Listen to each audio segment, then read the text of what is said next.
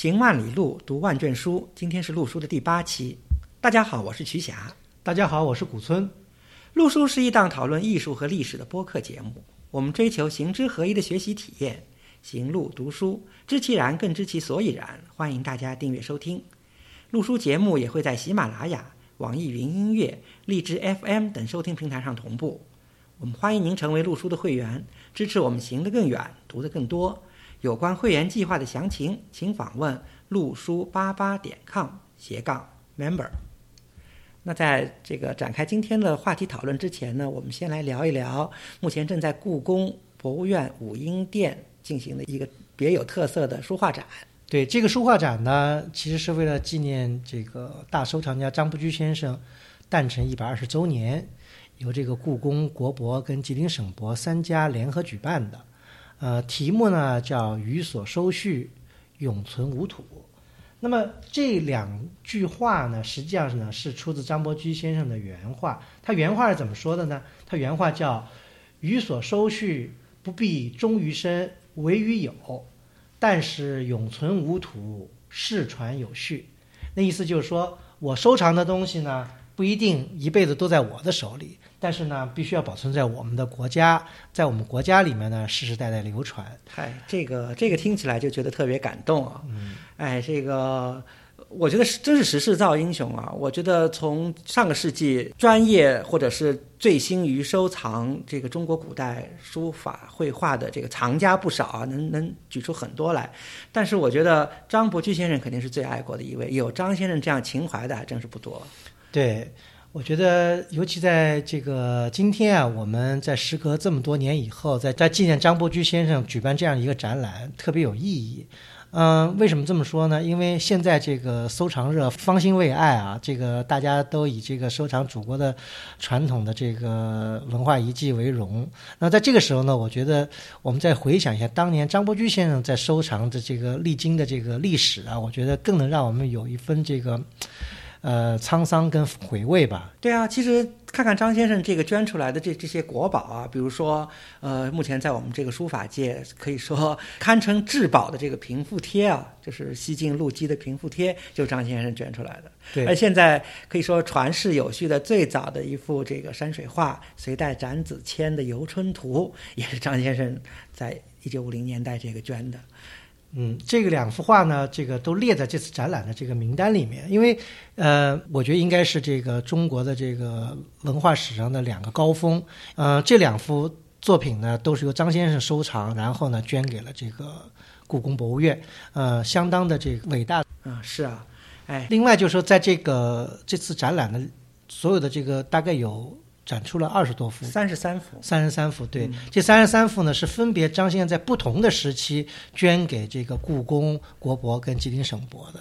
呃，这里面呢，当然这三个地方其实跟张先生都有一些渊源啊，尤其是吉林省博渊源更深。这个呢，咱们呃随后再说。对，呃，这个展呢，其实是从四月二号开展了，但呃五月六日就结束了。但是我看有介绍还说要在全世界巡展啊，我觉得这也是一个，我觉得海外的这个书法爱好者可以。一饱眼福的一个机会啊！但是我觉得在故宫这个展其实也有一些小的遗憾啊，因为这个就像刚才古村老师说的这些平复帖呀、游春图啊，再包括这个在现在列在目录上的，但是这个由张先生捐出来的，但是就是没有展真迹，而是展的复制品，比如说这个徽宗赵佶的《雪江归赵图》啊，嗯，杜牧的《张好好》诗啊。这个范仲淹的《道服赞》，还有黄黄庭坚的这个《朱上作帖》，这些名迹好像都是拿的复制品出来的。嗯，当然，这个主办方的原因说是因为这个这些文物呢在处在轮休期，因为像张子谦《游春图》是前不久刚在这个故宫展出过，大家都知道，呃，所以肯定是不宜这个经常的这个拿出来展出，这也可以理解。嗯，但是呢，我觉得举办张伯驹。纪念展是非常有必要的。我们回顾一下张伯驹先生啊，张伯驹先生实际上是有非常传奇的这个一生。我觉得他应该说是按照我们现在说法，他是一个典型的富二代或者是官二代，呃，因为他的这个。出生籍贯，大家可以看出来，他跟咱们中国的哪一个历史名人是有非常密切的缘他是他是张先生的籍贯写的是河南项城，对，这个名字是真是如雷贯耳，太熟了。对，大家知道袁项城是谁，对吧？对。呃，他的父亲跟袁项城是表兄弟，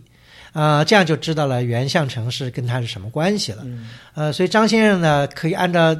西方的说法呢，就是含着金汤匙出生的一个小孩儿。对，所以他一直是生活在呃可以说是钟鸣鼎食之家吧。呃，在他自己的这个自述里面就曾经说过，他自己曾经是这个近代四公子，也就是民国四公子吧。呃，他说第一呢是袁寒云，就是袁克文、袁世凯的儿子；第二呢说就是他；第三呢是张学良。说第四呢，呃可能说法不一，有的人说是卢小佳，有的人说是溥同。啊，嗯也都是风云人物啊。，对，都是风云人物。不管怎么说吧，张先生是四公子之一，所以也可以想见他在幼年时期呢，肯定就是受到了很好的这个传统教育，而且呢，也有很深厚的这个财力背景吧，这才促使了他以后成为一个大的收藏家的一个基本原因，我觉得。对对，嗯是的。但是我觉得收藏家当然很多啊，就是因为呃在这个民国时期，因为种种原因，很多这个清宫的这个各种各样的珍宝都流散到世这个世界各地市场上。这个当时出现了很多大的收藏家，比方像什么庞来臣啊，对吧？也是收藏家，包括张大千也是算是一个很大的一个收藏家。那么，但是我觉得，嗯，从我们现在来看，我觉得这个张先生的这个收藏不仅是收藏的东西精高，而且我觉得他的这个收藏的这个气度啊，跟他的胸怀，跟这个这个跟其他几位都是呃有有很大之间啊，我觉得有很大的啊差别。这我觉得这才是我觉得我们值得来纪念张先生的一个最重要的一个地方。我觉得另外一个，我觉得也可以聊的是，这个张先生对国家做了那么大贡献，但是从看一九五零年代末以后，自从张先生这个被划为右派以后啊，这个好像也是这个生活不如意啊，也是命运坎坷啊。对这个呢，我觉得真是更让人这个唏嘘的一个事情。张先生在五六年的时候还得到了文化部的褒奖，呃，这个由沈雁冰部长签字的大奖状写的张张伯驹夫妇这个捐赠了这个文物给故宫，给这个国家，呃，这个有多么多么的一个高尚伟大。但轮到了五七年，立刻就命运就立刻急转直下，变成了右派。变成右派以后呢，甚至于在北京就已经没有容身之地了。呃，幸好呢，当时的陈毅元帅跟张伯驹呢是好友。那么由陈毅元帅介绍呢，他到这个新组建的这个吉林省博物馆去工作。呃，也非常感谢这吉林省博的当时的一个叫宋正廷的馆长吧，他也非常热情地接纳了张伯驹先生跟夫人，使得张伯驹先生跟夫人在吉林省博呢又发挥了他的专长，这也对张伯驹先生晚年来说也是一大幸事。而且这个张张先生也是高风亮节啊，他不光在这个吉林省博这个这个位置上发挥了他重要的这个对于书画鉴赏方面的这个重要贡献啊，另外一个您看就是，呃，这次我们这个这个这个展啊，这个寓所收序永存无图里三十三件里有十六件是吉伯拿出来的，而都是应该都是六六零年代就是张先生在吉伯这任上捐给吉伯的。嗯，是的，对，然后这里头还有许多。有好几件都是相当重要的这个名迹啊，比如说南宋这个杨婕妤的《百花图卷》啦，宋拓这个九成宫礼泉名册这么重要的这个这个，还有唐人写经呢，一个这个妙法莲花经的一一个劝发品的一个残册，这都是国之重宝啊。嗯，所以张先生当时已经受到了不公正的待遇，作为右派，他还当时还能有这样的情怀，我觉得还是更令人感佩的。对。而且我觉得张先生的这个晚年的这个生平啊，还有一些传奇的色彩。呃，因为大家知道，到了一九六六年，嗯，即使在吉伯这样的这个偏远的一个博物馆，都已经不能够让张先生呃平稳的生活，因为突来的政治风暴使得张先生不仅失去了公职，而且张先生又被打成了历史反革命。呃，这样的话呢，他在吉林省博物馆就待不下去了。待不下去以后呢，他本来是要把他下放到这个农村去，因为对于两个那时候已经是接近古稀之年的老人，要到农村去，而且这个张先生有一点大家也回忆说，张先生呃，因为是出身原因嘛，张先生是应该说是这个说是手不能做肩不能扛的一个这个。公子，因为他实在是不能做任何的这个事务性的事情。如果把两个老人，如果如果发配到农村去的话，就无异于置两个老人于死地了。那么张先生呢，后来呢就只能回到北京，想求他的老友张世钊给他安排一个比较中央文史馆的工作啊什么的。因为大家知道，中央文史馆就基本上是接纳这个前朝遗老的一个单位吧。但是呢，无奈呢，因为在那种纷乱的环境下，张世钊先生也无能为力。呃，结果就在这个时候呢，又传来噩耗，说他的老朋友陈毅元帅呢不幸这个去世。所以张先生呢，在这个悲愤之余啊，给陈毅元帅就撰写了一副很长的挽联。哎，这个其实啊，我觉得真是命运多舛啊！这副挽联可以就是阐发了这个张先生当时的一种心境啊。一方面是对陈先生的怀念，一方面可能也是对当时这个时代的一些一些一些感触啊。但是这个挽联在一定程度上又改变了张先生自己的命运，因为这个，我把这个挽这个一个很长的一个挽联，我我把它找出来了，我念给大家听一下啊。是上联是这么说的，他说是“仗剑从云，坐干城，忠心不易。”君生在淮海，遗爱在江南。万书尽闲哀，四望大好河山，永离赤县。然后下联是：挥歌晚日，皆尊祖豪气犹存，无愧于平生，有功于天下。九泉应含笑，助看重新世界，遍数红旗。嗯，我觉得这个。大家少听一下，我觉得这个挽联就特别有意思，因为我觉得以张先生这样的学识撰写这个挽联，我觉得也有点这个，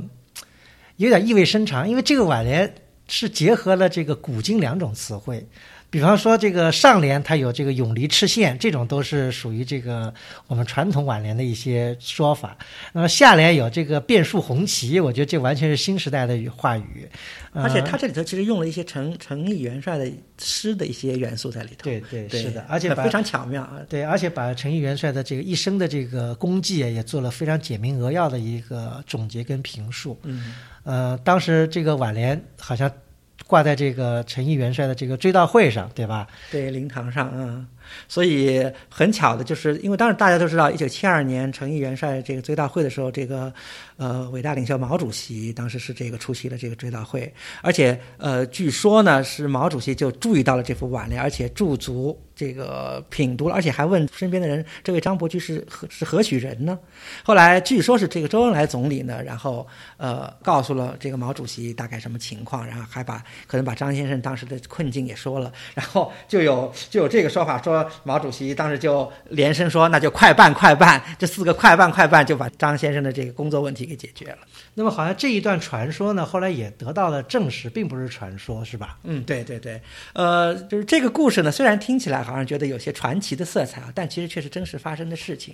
因为在杨仁凯先生的《国宝沉浮录》里啊，杨先生专门写了这个故事，而且他专门说他，因为杨先生杨仁凯先生和张先生是有私交的，他专门在老老莫餐。厅请张先生吃饭，然后在席间呢向张先生求证了这个事情，所以应该是个准确无误的事。嗯，讲到这个老莫莫斯科餐厅啊，这个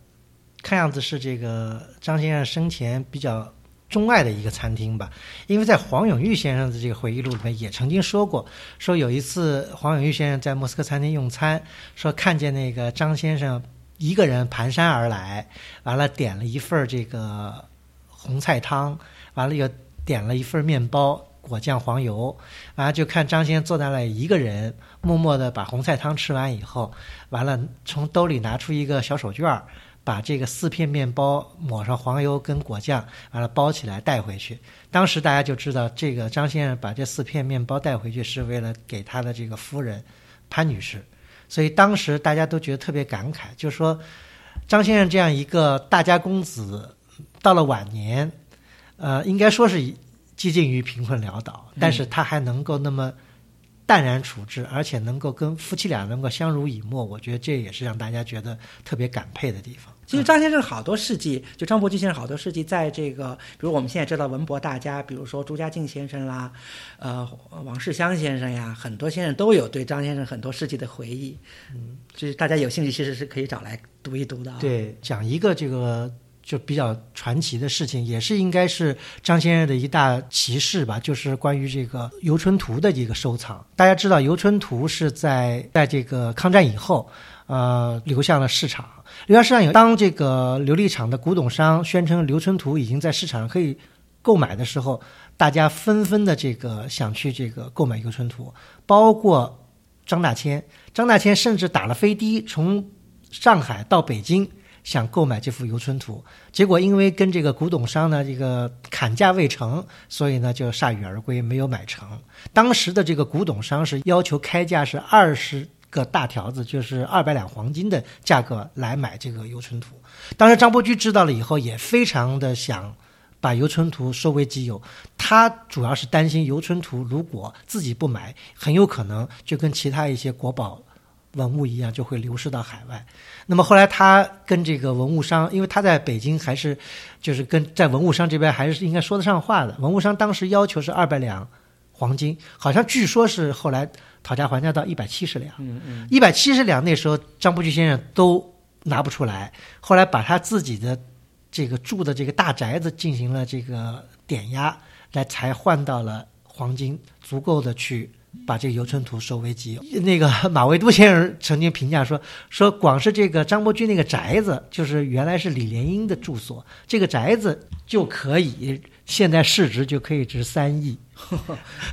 当然，这个我想游春图如果现在在市价上的市值，肯定我估计不止三亿的这个价。我觉得很多东西不是能拿这个金钱拿价格这样来。”来衡量的吧，嗯，哎，张先生这个，因为所以我觉得古松老师讲这个故事，其实是告诉我们，就是当时张先生不惜重金，不惜把自己的宅子抵押出去，而买到了这么多的国之宝器啊，完全其实并非是自己的私心啊，因为当时有一个大的背景，就是你这些东西不买，在市场上流通，很可能就会被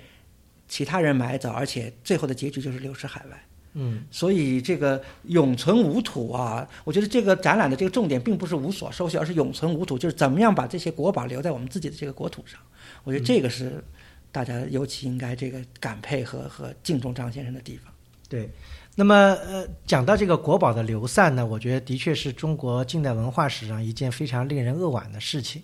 呃，对于清宫这些书画的流散呢。呃，最有发言权的，我觉得莫过于呃，我们刚才讲到的杨仁凯先生。杨仁凯先生呢，他基本上耗费了差不多半生的心血跟时间吧，就是在追寻啊，跟发现这些从清宫流失的书画的下落，而写成了一本书，就叫《国宝沉浮录》。嗯嗯。呃，这本《国宝沉浮录》呢，就是杨仁凯先生对这个清宫流失文物探寻的一个。他自己的一个成果总结。对，所以我觉得我们今天这个录书节目的这个推荐书目呢，也就是推荐大家杨先生的这本这个《国宝成福录》，它还有一个副标题，就叫《故宫散佚书画见闻考略》。对，嗯，说起这个《国宝沉浮录》，其实版本挺多的啊。这个早在一九九零年代初，就由上海人民出版社出了一个简体字的一个比较简单的一个版本。呃，以后在这个辽海出版社，在一九九九年又出了一个增增订版、增补版。后来到了这个二二零零几年吧，这个上海古籍出版社啊，以后还有上海人民出版社，也都出了新的这个这个更更精美、内容更丰富，而且图片更多的这个版本。嗯，这里面呢，简单这个提一下杨先生的这个生平啊。这杨仁凯先生呢，他是个四川人，他并不是呃北方人。但是呢，抗战以后呢，他就一直在北方工作。他先是在北平工作，在北平工作是在北平市政府做一些跟文化方面有关的工作，所以也因此呢，可能跟琉璃厂的这些呃古董商呢有一些交往。那么后来呢，建国以后呢，他要到东北去工作，呃，在好像在这个东北。文化部东北当时东北地区的文化部，后来好像又在东北的这个辽宁省博，嗯，啊，所以呢，他又参与了这个就是寻访跟追踪这个清宫散失文物的这个工作，所以他的后半生基本上都是在。这些工作当中啊度过的，呃非常有传奇的这个经历，所以他的书里面有很多都是非常第一手的资料，是他自己亲身经历的一些事情，所以非常有这个史料价值。而且本身呢，杨先生呢，他又是一个书画鉴定家，对吧？他曾经是这个国家的这个书画鉴定委员会七个人的委员之一，呃，其他委员包括大名鼎鼎的什么启功先生啊、谢之柳先生啊、呃徐邦达先生啊，还有这个傅熹年先生。所以呢，他在这个书画鉴定上呢，也是非常有这个自己的独特的眼光。对，所以这个我们就推荐这个《国宝成福录》呢，我觉得尤其是对我们今天讨论的这个话题啊，就是清宫流散的这个书画方面，我觉得杨先生这部著作是一个不可替代的一个著作。对，呃，讲到清宫啊，这个大家知道，呃，清朝的乾隆皇帝。是特别喜爱书画的，嗯，呃，因为这个大家也曾经在网上调侃过，这个乾隆皇帝这个喜欢在这个各种名家的这个书画上盖盖印章、题诗啊，弄各种各样的檀木，呃，弄得就是琳琅满目，这个拥挤不堪。嗯，从另一个侧面呢，乾隆皇帝呢，他非常喜欢传统的中国书画，所以呢，尽量的想网罗各种的历代书画于自己的内府收藏。对对，呃。他的这个下面的臣属呢，也迎合他的这种爱好，所以呢，也尽量的进献各种各样的这个传世的名作。所以基本上在乾隆一朝，他就囊括了民间的绝大部分的这个流传有序或者是名贵的这个历代书法。都进了内府了，对是，对，那这个在这个中国这个历史的这个王朝中也是登峰造极啊。嗯，我想可能，我想可能也就是这个宋徽宗可能可以跟他相比。当时宋徽宗呢，那个编了一个《宣和画谱》，但我觉得，当然我这儿打我自己的观，我觉得这个《宣和画谱》《宣和书谱》，因为宋徽宗徽宗自己是一个这个对吧？书画书画大家，对，所以这个徽宗的这个眼光还是不太一样，而且他有他自己的这个理定的这个标准，而且他应该就是几乎。就是一个可以说是这个审美啊，或者是这个标准的一个制定者。呃，我觉得乾隆他就是一网打尽，全部只要有的就全部给我收过来。对，乾隆的啊，乾乾隆的审美观点或者鉴别水平，自然没有跟宋徽宗相比之处啊，这个是不好比的。嗯，但是乾隆呢，他就是贪大求多。那个据说呢，到乾隆时期呢，他内府收藏的历代书画就上万件。嗯，呃，名贵的，比方说是唐宋元的这个绘画作品、书法作品呢，也有两千多件。完了，明代的精品有两千多件。嗯所以呢，乾隆呢，把这些东西也都进行编理造册啊，整理。对，我觉得这个是可以说是历代绘画进入这个内府的一个很一个可以说是一个优势吧，就是可以系统的编目整理。嗯，所以这个就像徽宗编这个《宣和画谱》《宣和书谱》一样，乾隆就在他的时候开始编这个《石渠宝石渠宝集》，对吧？一编、初编、二编，后来第三编是他儿子完成的，就是等于把他父亲的所有的这个收藏做了一个总结吧。对，那个因为《石渠宝集展》，咱们前两年故宫曾经举办过，这个我们就多不赘述了。但是呢。乾隆一朝的确是把这个中国的历代书画呢集了一个大成，而且呢都基本上囊括于自己的内府之中。嗯，但是呢，事情也呢也是两方面的。如果鸡蛋都放在一个篮子里呢，的确容易容易遭到这个。对，历史上就有很多这样的例子。对，就是容易遭到这样的损坏，因为所以为什么有一个鸡蛋不能都放在一个篮子里？但是呢，非常遗憾的呢，就到了乾隆一朝，基本上所有的名贵的书画呢都放在乾隆这个篮子里了。结果乾隆这个篮子呢传到他的后人手里，这个篮子就开始漏了。其实真是，我觉得古特老师讲的还很生动啊，就是真是开始漏了。其实从嘉庆开始啊，这个乾隆内府啊，清内府就开始。怎么说呢？就盛极而衰吧，就是从盈满则亏了，就是开始慢慢的、慢慢的散了。对，当然一开始散还是主动的了，就是比方嘉庆啊、道光啊，他把这些有些这个珍贵的这个书法作品或者绘画作品赏赐给臣下，给自己的亲戚。呃，这里面比方说这个张伯驹先生收的这个平复帖，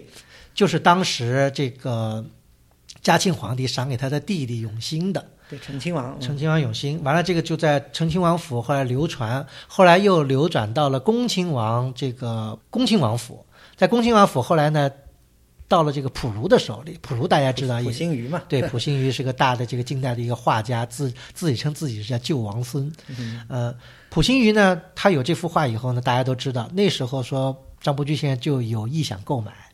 但是呃，据说呢，那时候普心鱼呢还挺摆谱，不舍因为得好像啊、不是也也不缺钱，说说你要买那个二十万大洋哇啊、当然这个是个天价了，这个不可能有这么多钱来买这个画。那么后来这个张伯驹也只能就说说讨价还价，说六万块钱卖不卖？啊，张那个普心鱼就给回绝了。但是呢，事也凑巧也不凑巧，就过了几年呢，后来说普心鱼这个母亲过世，需要现钱来办这个丧事，这个需要大需要大量的银两。后来呢，张伯驹听到这消息以后呢，去请这个傅增湘先生从中做斡旋，后来以这个四万大洋呢，把这个平复帖收入了这个囊中。嗯，这个呢，也应该是张先生的一件功德。为什么呢？同样在这个原来是恭亲王府手里的这些别的，比方说很有名的这个唐代韩干的这个赵叶白，就因为他要卖出去花换钱，后来就卖给了日本人，后来流失到了海外，完了又辗转从到英国，后来最后到了大都会博物馆。哎，这个说起来也是令人唏嘘啊，因为这个大家都知道，如果了解对这个中国民国，特别是这个清末，就尤其是民国初年的这些文物的这个海外的这个散失史啊，有了解的话，就知道这个，因为溥儒他们兄弟两个是继承了恭亲王的这个大笔财产的，对吧？嗯恭王府里收藏的这些原来的内府的这个书画这一系呢，流程还比较复杂，比如像平复帖就到了张先生手里，对吧？但是恭王府的其他福财啊，就是在有一次很重要的这个，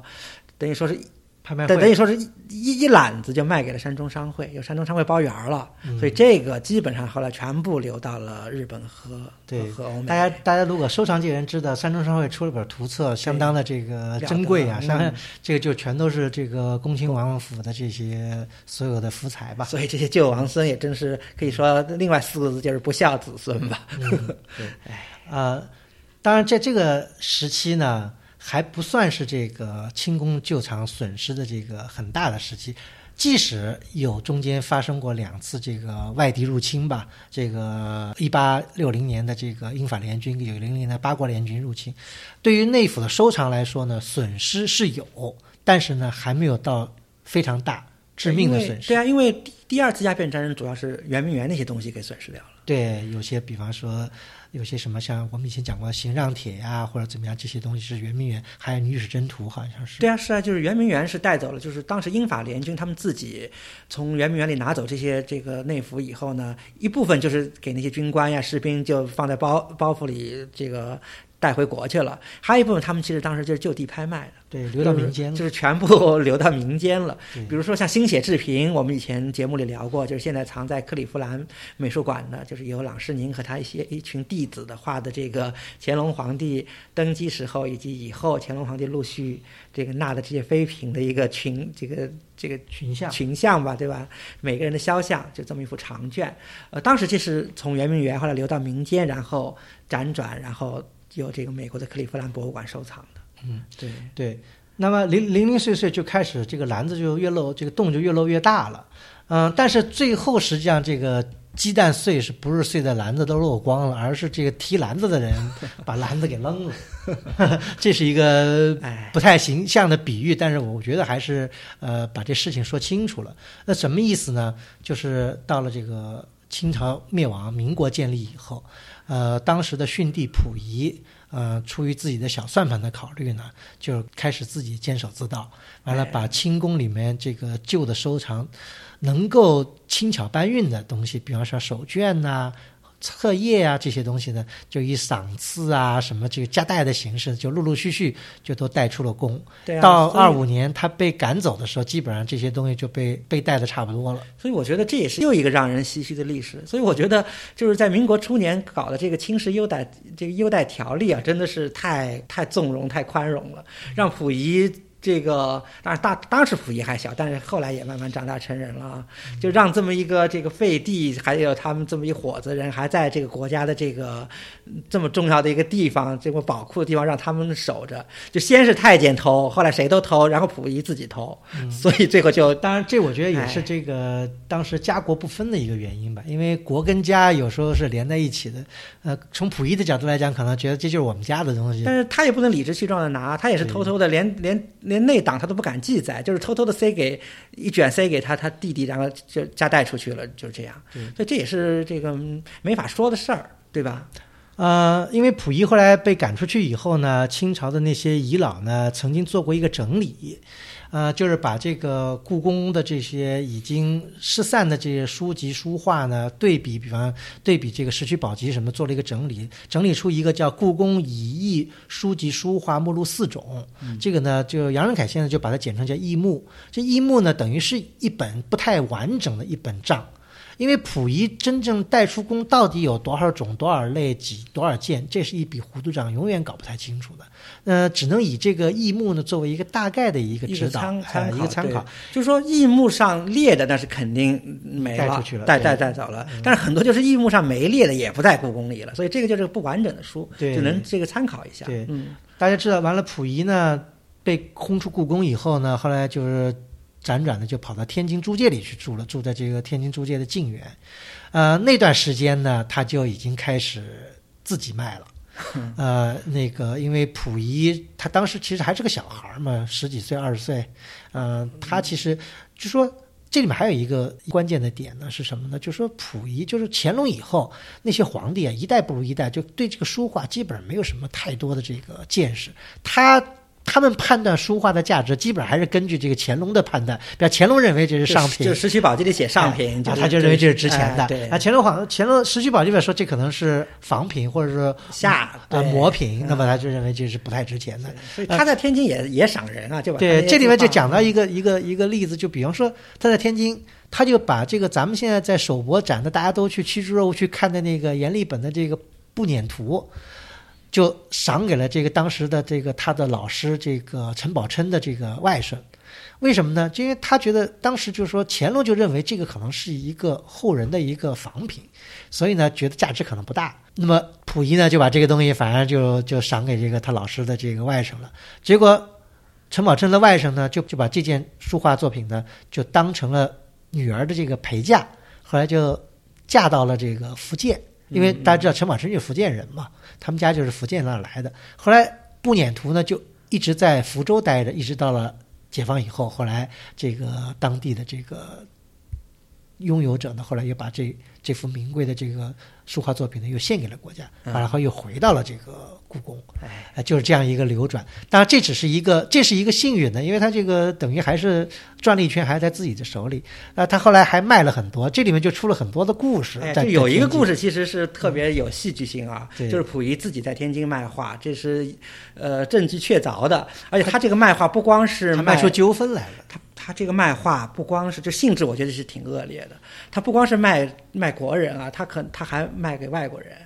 所以这个就直接导致了国家的这个重要的这个这个这个文化遗产这个流失海外的这么一个结果，对吧？其实这里头其实我可以跟大家介绍一个故事啊，这个故事其实还很有戏剧性。呃，主人公呢一一方面是溥仪，对吧？另一方面也是我们在节目里已经好多次介绍的老朋友了，著名的这个兰登华尔纳。兰德华尔纳，这华尔纳这个人呢，就是在一九三零年，他接受了这个美国纳尔逊博物馆的这个委托，到中国来再来一次来买文物。所以三一年呢，他就到了中国，然后联系上了他的这个老老学生，叫劳伦史克门。我们也是这个介绍过很多次了，这两位老朋友。所以他们呢就找了一个内线，找了溥仪的一个内线，谁呢？是溥仪的太太，就是皇后婉容的一个英文教习，叫兰松，这是个英国人，就是。接上了这个线，然后他们就直接登门到溥仪天津的这个静园去买画。然后呢，这个画的这个买画的经过呢，在这个前清遗老也是这个溥仪的一个近臣啊，叫胡嗣元，他呢写了一个直卢日记，在这个直卢日记的这个手稿里呢，有明确的记载。呃，我挑挑一些这个重要的给大家这个念一念啊。这个胡嗣元是这么说的。他说：“一九三一年岁次辛未三月十八日，这个他说了，他先说他成玉，就是他引了一段溥仪的话。他说：‘这个有前充皇后英文教习英人兰松，引一美国人，自称为该国博物馆馆员某者，来看内藏书画，简购十二件，内有三件因携驾相去太远。’”命其剃去，但教习具手颤玉器，争执再三，既之未可终强，则为其余九件非一律听其买去不可，匆匆划出价码而去。后视察竟多取去一件，所划之价于原拟数目不及十分之一。最可怪者，当其来时，本欲叫程增授于之面议，任教习故请不必叫来，免生冲突云云，鲜有他意。遂派人往密该美人，则为以写所购画卷付金。见密到该教习，竟为价金说定，不能翻回，一气驳回。所以这个是一个故事，我不知道大家就是这个简单的简单的拿这个拿这个白话文翻译一下啊，就是就是三一年的一天，就是通过这个蓝松教习呢，介绍了一个美国人到这个天津来买画。一开始呢挑了十二件，后来其中有三件呢，因为这个谈价不妥，后来就把这三件拿走了，就是就九件。九件对，啊九件呢说谈好了以后呢，就付了钱就拿走了。结果一一看钱呢，钱数不对，钱数差了十分之对九，而且呢还多拿走一件，等于拿走了十件。就是应该是九件二十万，结果美国人付了两万，拿走十十件，这个溥仪这个溥仪就不干了，大这个大不乐意，啊大不乐意以后呢，就就要去追，要去追呢，结果这个人家说已经连夜回了北京了，而且这个。六国饭店了，对，啊还有一个蹊跷事情呢，说可能是因为翻译的原因吧，想本来想叫这个陈真寿这个人参与这个这次买卖，后来另外一个这个婉容的这个英文老师任教习呢说这个不要多此一举再找人了，这里面都有一些蹊跷在里头。对那么当然这溥仪是受了这个大的这个骗，上了大当了。啊，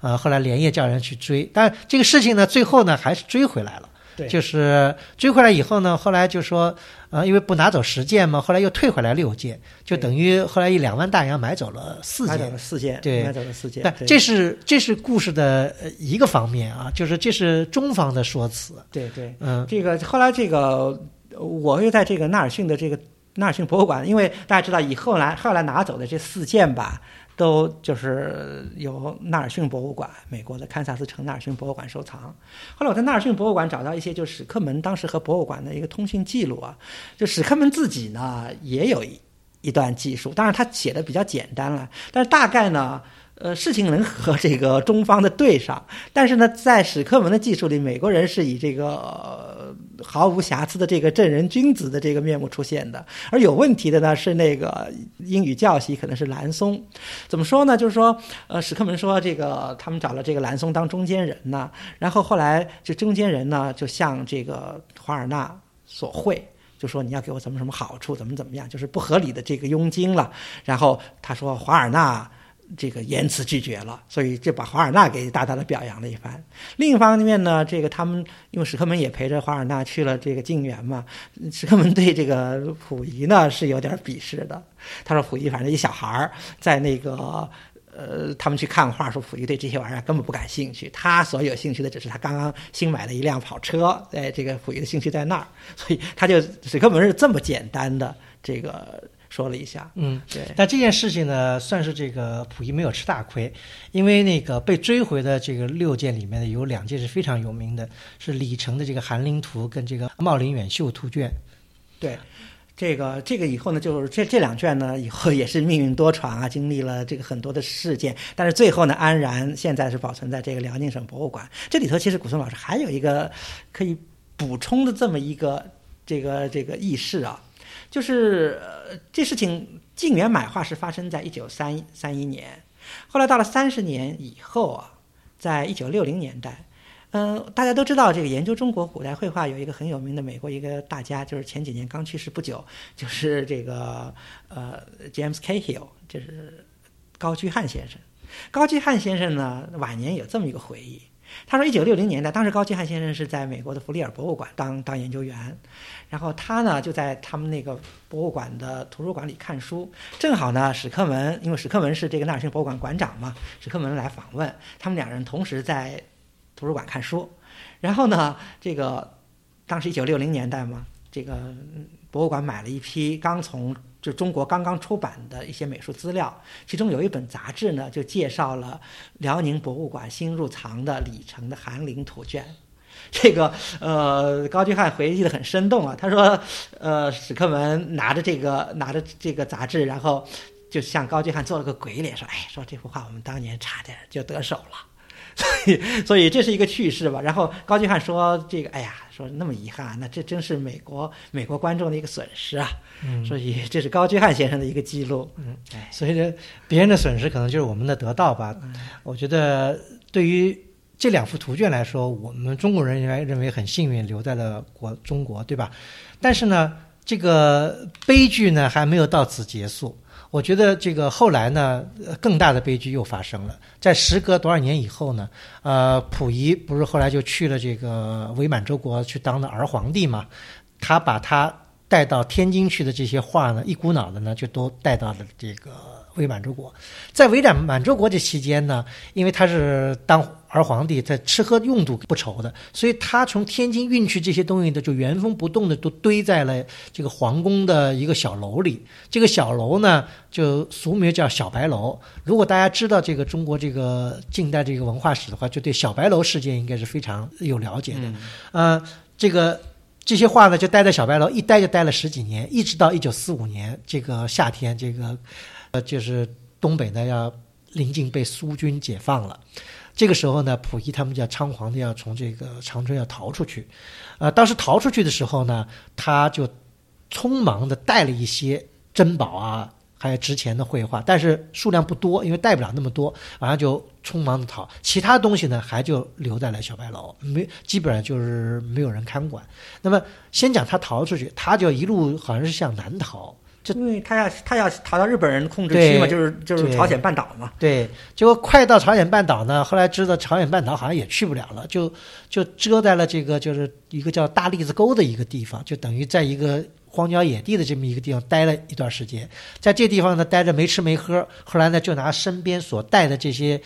珍宝细软，甚至于古代书画呢，就去换吃喝，所以有相当一部分的这个清宫的书画呢，就流散在了大栗子沟这个地区。但是具体多少呢，也是一笔糊涂账，不知道。呃，有些什么证据来说明这个问题呢？就是到了在一九六零年代，当地有个老头儿。这隐姓埋名的跑到这个北京，呃，找到相关的这个收购部门，说我有这个赵孟俯的一幅画叫《水春图》，说想出手，看这个国家或者这个那个机构是不是愿意买。后来，后来这个琉璃厂的文物商店在协同这故宫，后来一起去验货，后来认为是真迹，出了好像八千块钱嗯把它买回来。现在这个这幅作品应该是在故宫。对啊，是这个去年刚刚这个赵孟頫展刚水生图展过嘛，对哎呀，太太幸运了。啊，对，这就是就说明在大栗子沟呃散落了很多的这个就是一笔糊涂账的这个珍宝。但大栗子沟呢，还不算是这个最悲催的，最悲催的是小白楼。小白楼因为后来就是因为苏军要来，这个溥仪他们已经走了，就处于一个像权力真空的一样一个状态，就无政府状态了。说这里面就是他那些卫队的人，当时也叫他们叫国兵，呃，这些人呢就发现，哎，这个里面有好多堆着箱子，里面有东西。一开始还不知道里面是什么东西，哦，啊，呃，有人一个人跳进去扒开这个这个这个各种各样的箱子包裹，里面因为他这个书画它都有这个木盒子，后面有就那个锦囊，就是织锦的这个软包，完了再一层层包着的。后来那有一个人就觉得挺起来，说这个缎子本来挺好的，裁成一小节一小节的就不好不好卖了。他那个因为那个锦缎都是非常漂亮的嘛，但是他为了包那些手绢什么都不大嘛，像像手绢可能比比手帕大不了太多这样。像个围巾似的。哎，对嗯，结果后来就有人就把这东西带出去了。但是呢，带出去以后呢，他国兵里面有些人是受过一些教育的，比方有些人是可能一个当当过教员什么，有些这个文物方面的知识，就知道这些东西的价值了。后来就发生了哄抢哦，啊、这是最悲催的。为什么呢？因为一哄抢以后，有些东西就损坏了，就变成碎片了，就撕成了粉末了。有些呃书画作品就因为哄抢就消失于人间了。这我觉得是是最大的悲哀。如果就是比方说只是转手了，比方还在谁手里，也许还可以。在流通。如果哎对，总还有天还有见天日这一天，天日对。因为重见天日也也有这个杨仁凯先生也说了这样的故事，但是呢，小白楼事件我觉得是中国文化史上一个非常悲伤的一个事件，因为溥仪带出去的珍贵的大概呃杨仁凯先生觉得大概有一千多一千多数量很件多，而且质量又那么高，非常精，嗯这些呢就都被哄抢了。哄抢了以后，呃，杨仁凯先生穷尽自己大半生的这个心血，一直在找这些书画的下落。说大套到到他写书的时候，他还有两三百件还找不到下落。下落不明，嗯，对，这是非常遗憾的事情。而且这个这些书画作品被这个国宾抢了以后呢，当然这些人也把它变现的了。嗯，这个后来就浮现在了这个各地，东北还有北京、天津的这个古玩市场，这古董界就出现了一个名词，叫东北货，因为它都来自东北。啊、这批东北货，其实这个张先生就张伯驹先生捐给这个故宫也好，还有这个吉林省博也好，这些东西其实都是大部分是东北呃，绝大部分都是东北货。对，对就像呃有名的这个徽宗皇帝的《雪江归赵图》啊，对啊，嗯这个对，这个还有杜杜牧的的张好好诗啊，哎，其实说到张好好诗，其实还有一段这个后面很曲折的经历啊，嗯对吧？这个好像是也是有一个国宾，然后他呢这个呃也是辗转得到了这个张好好诗诗卷啊，后来因为是不是因为土改啊？对，因为那个当地这个因为东北这个解放的早嘛，土改也进行的比较早，所以呢，这个他害怕这个被被抄出来，所以就把张好好诗这个卷子，然后还和一些其他的一些这个这个小白楼里的东西都埋在地下了。后来过一段时间再起出来以后，这个完全是有点面目全非啊，因为地下受潮了嘛，古代书画作品，所以据说是损失很大。嗯嗯就是据这杨仁凯先生说呢，就对比了以后呢，这个张好好诗卷的这个墨色呀什么的，就受到很大的伤害，因为它有脱落，因为受潮的原因，所以这给这个张好好诗虽然经过了这个能工巧匠的这个修补跟重新装裱，但是这个还是逊色了不少，这的确是非常遗憾的一件事情。但张好好诗已经是不幸中的大幸了，好像有一个国宾的一个老婆害怕出事儿，就把这个嗯家里的东西就都扔到这个火炕里烧掉了，对吧？对这个那你就是完全就，另外有一个国兵也是因为这个土改，家里成分是地主，怕受到牵连，所以把这个一些这个故宫流散的她丈夫带回来的这个书画作品呢，就都烧掉。据说，因为没有一个，因为这个妇女可能没有太多文化知识，也搞不清楚到底是具体烧了哪些。据说还有岳飞的这个墨迹，岳飞、文天祥和墨对。哎这个。尤其是岳飞，因为岳飞大家知道是民族英雄，对吧？但岳飞的真迹没有一件流传下来的。对现在对。啊、没有一件流传。如果要是被烧掉的那个真的是岳飞的真迹的话，我觉得真是哎真是这个中国这个这个文化史或者这个这个民这个历史的一大损失，因为这个如此的一个民族英雄，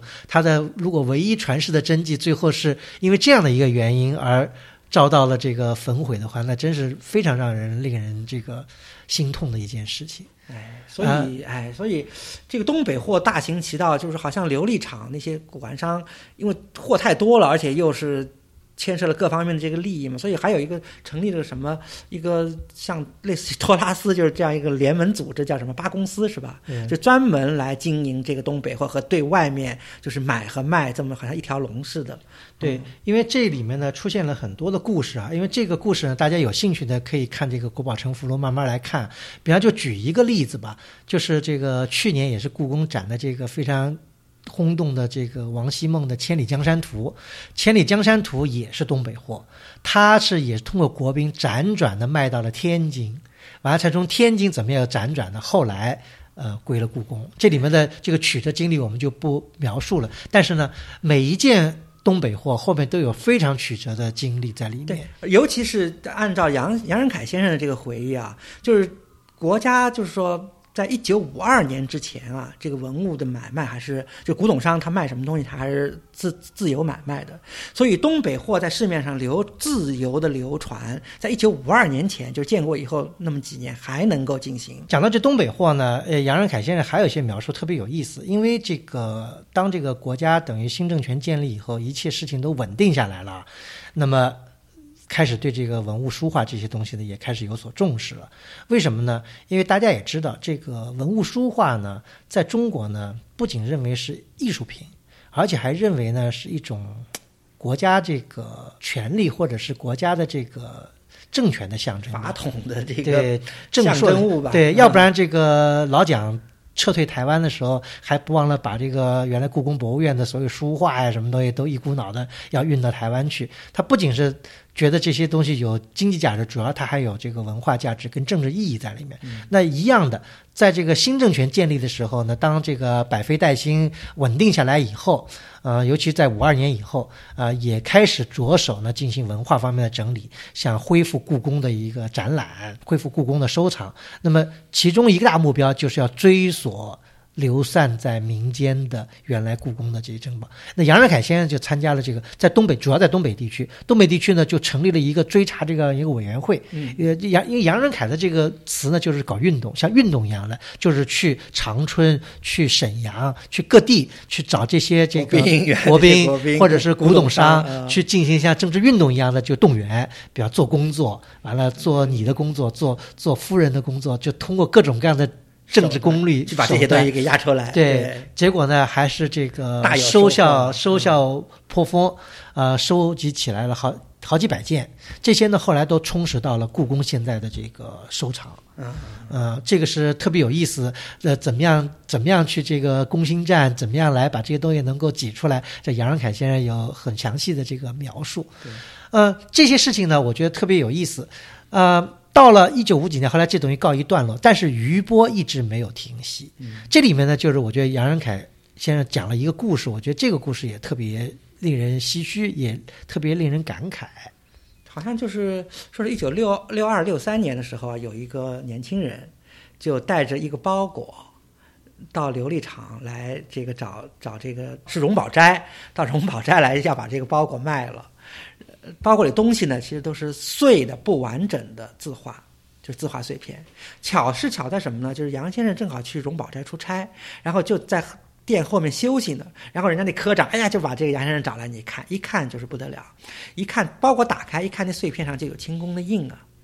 所以这个就成为当时的一个很重要的一个传奇故事。后来呢，那个年轻人也没有留下自己的名姓，他到第二年呢又带来一包东西，又带来一包东西，然后呢，这个。就在这两包两个包裹的这个碎片里，杨先生当时他们找到了，就是义墓和义墓外的，就是小白，就是那个东北散失的这个清宫旧藏，涉及到五十多件，其中宋元时期的有八件，其中还有这个非常有名的一个，就是米芾的一个叫调调西诗卷，这个调西诗卷也是非常了不得。这个著名的这个书法鉴定家这个张衡啊，曾曾有回忆说，他说他当时看到这个调西诗，他觉得这个。平生足矣。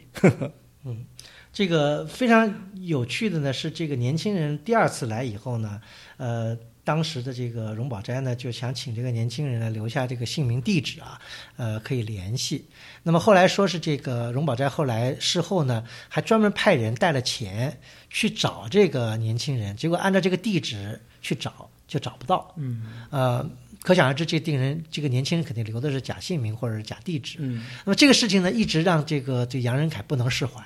因为这个事情他觉得永远还没有一个答案，就是这些东西到底怎么来的呢？呃，是什么样的一个故事呢？因为都是因为这个年轻人拿这个包袱的东西呢，也到别的地方去，曾经想卖，别的地方不收。比方他到东北博物馆什么的，黑龙江博物馆，呃，因为是一一大堆一大堆这个碎纸片呢，等于就是这杨先生呢就想着这肯定跟小白楼有关系，跟这个哄抢事件应该有关系，因为一哄抢肯定好多事情就就都都撕碎了嘛。啊，这个事情一直到了二十多年以后，嗯，到了八十年代末，好像有一个这个报纸的记者，后来把这个事情呢总算。搞了个水落石出，对，而且还扯出了这个我觉得悲欢离合的一个一个也是一个人间的悲喜剧，对，人间悲剧吧，不能说是喜剧吧，就是完全是个悲剧。就是呃，这个记者是这么写的：这个年轻人呢叫呃丁新刚，这丁新刚呢就是他还小了，他父亲呢呃还是有点身世，他父亲一九三零年代呢在欧洲留学的，后来一直就在日内瓦的这个国际劳工局任职。呃，在抗日战争爆发以后呢，他他父亲就回到了这个这个这个国内，后来一直还从事一些外交的编译工作。后来到了四抗战结束以后，四五年呢，就到了营口一个煤矿上工作。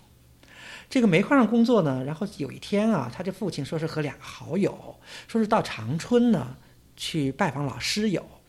结果三个人出门去了，只回来一个人。那个人说呢，他父亲和另外一位呢，就被怎么说呢？就据那人说是被苏军这个杀害了。对贪财杀害了，东西给抢了，就是这么报的案。但是后来这个案子破的是怎么破的呢？并非是苏军杀害，而是那个人把这两位杀害了。而这个人呢，就夺走了他父亲在长春的古董市场上买的一批碎破碎的字画，所以这包字画后来就后来又辗转的回到了这个丁家丁新刚手里。所以呢，这个故事就很可能就是因为这个，因为这个丁新刚的父亲嘛是比较懂的，又有知识又有文化，他不知道什么机缘，在长春在长春的市场上什么人买到了这一包东西，而那个凶手呢就。真的知道这包东西的价值，所以就见财起意了，就把那两人杀害了，自己想独吞。嗯，引出来这么一个故事啊，当然我觉得是个悲剧。我我这是说是悲喜剧，因为最后这两大包东西的归属呢，还算是一个圆满，又回到了国家的，又回到了这个应该。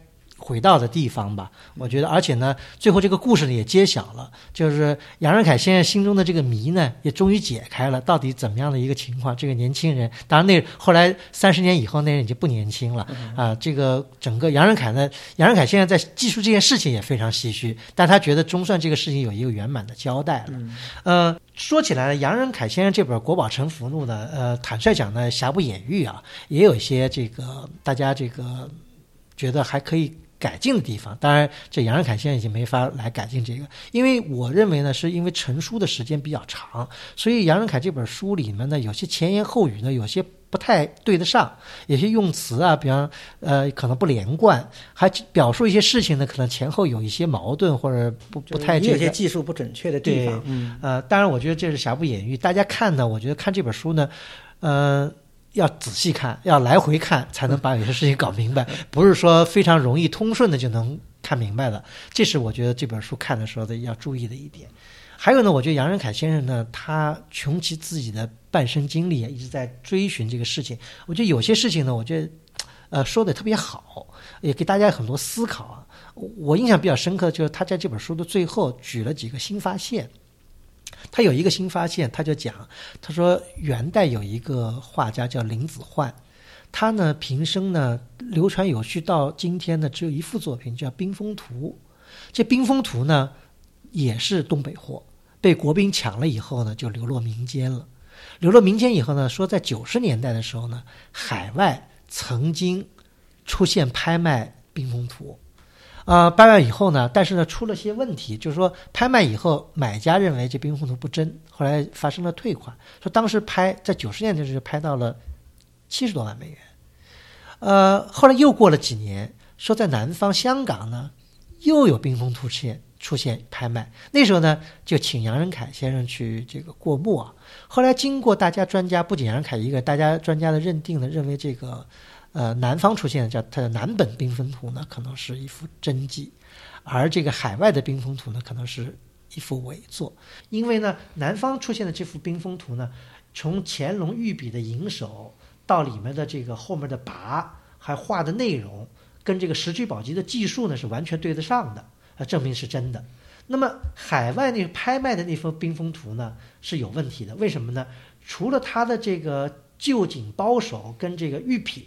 是这个宫中原物呢，其他的内容呢是伪造的，所以呢就知道就这一幅画呢被人的移花接木变成了两幅画，嗯嗯，呃这样的事情呢，呃其实就是在这种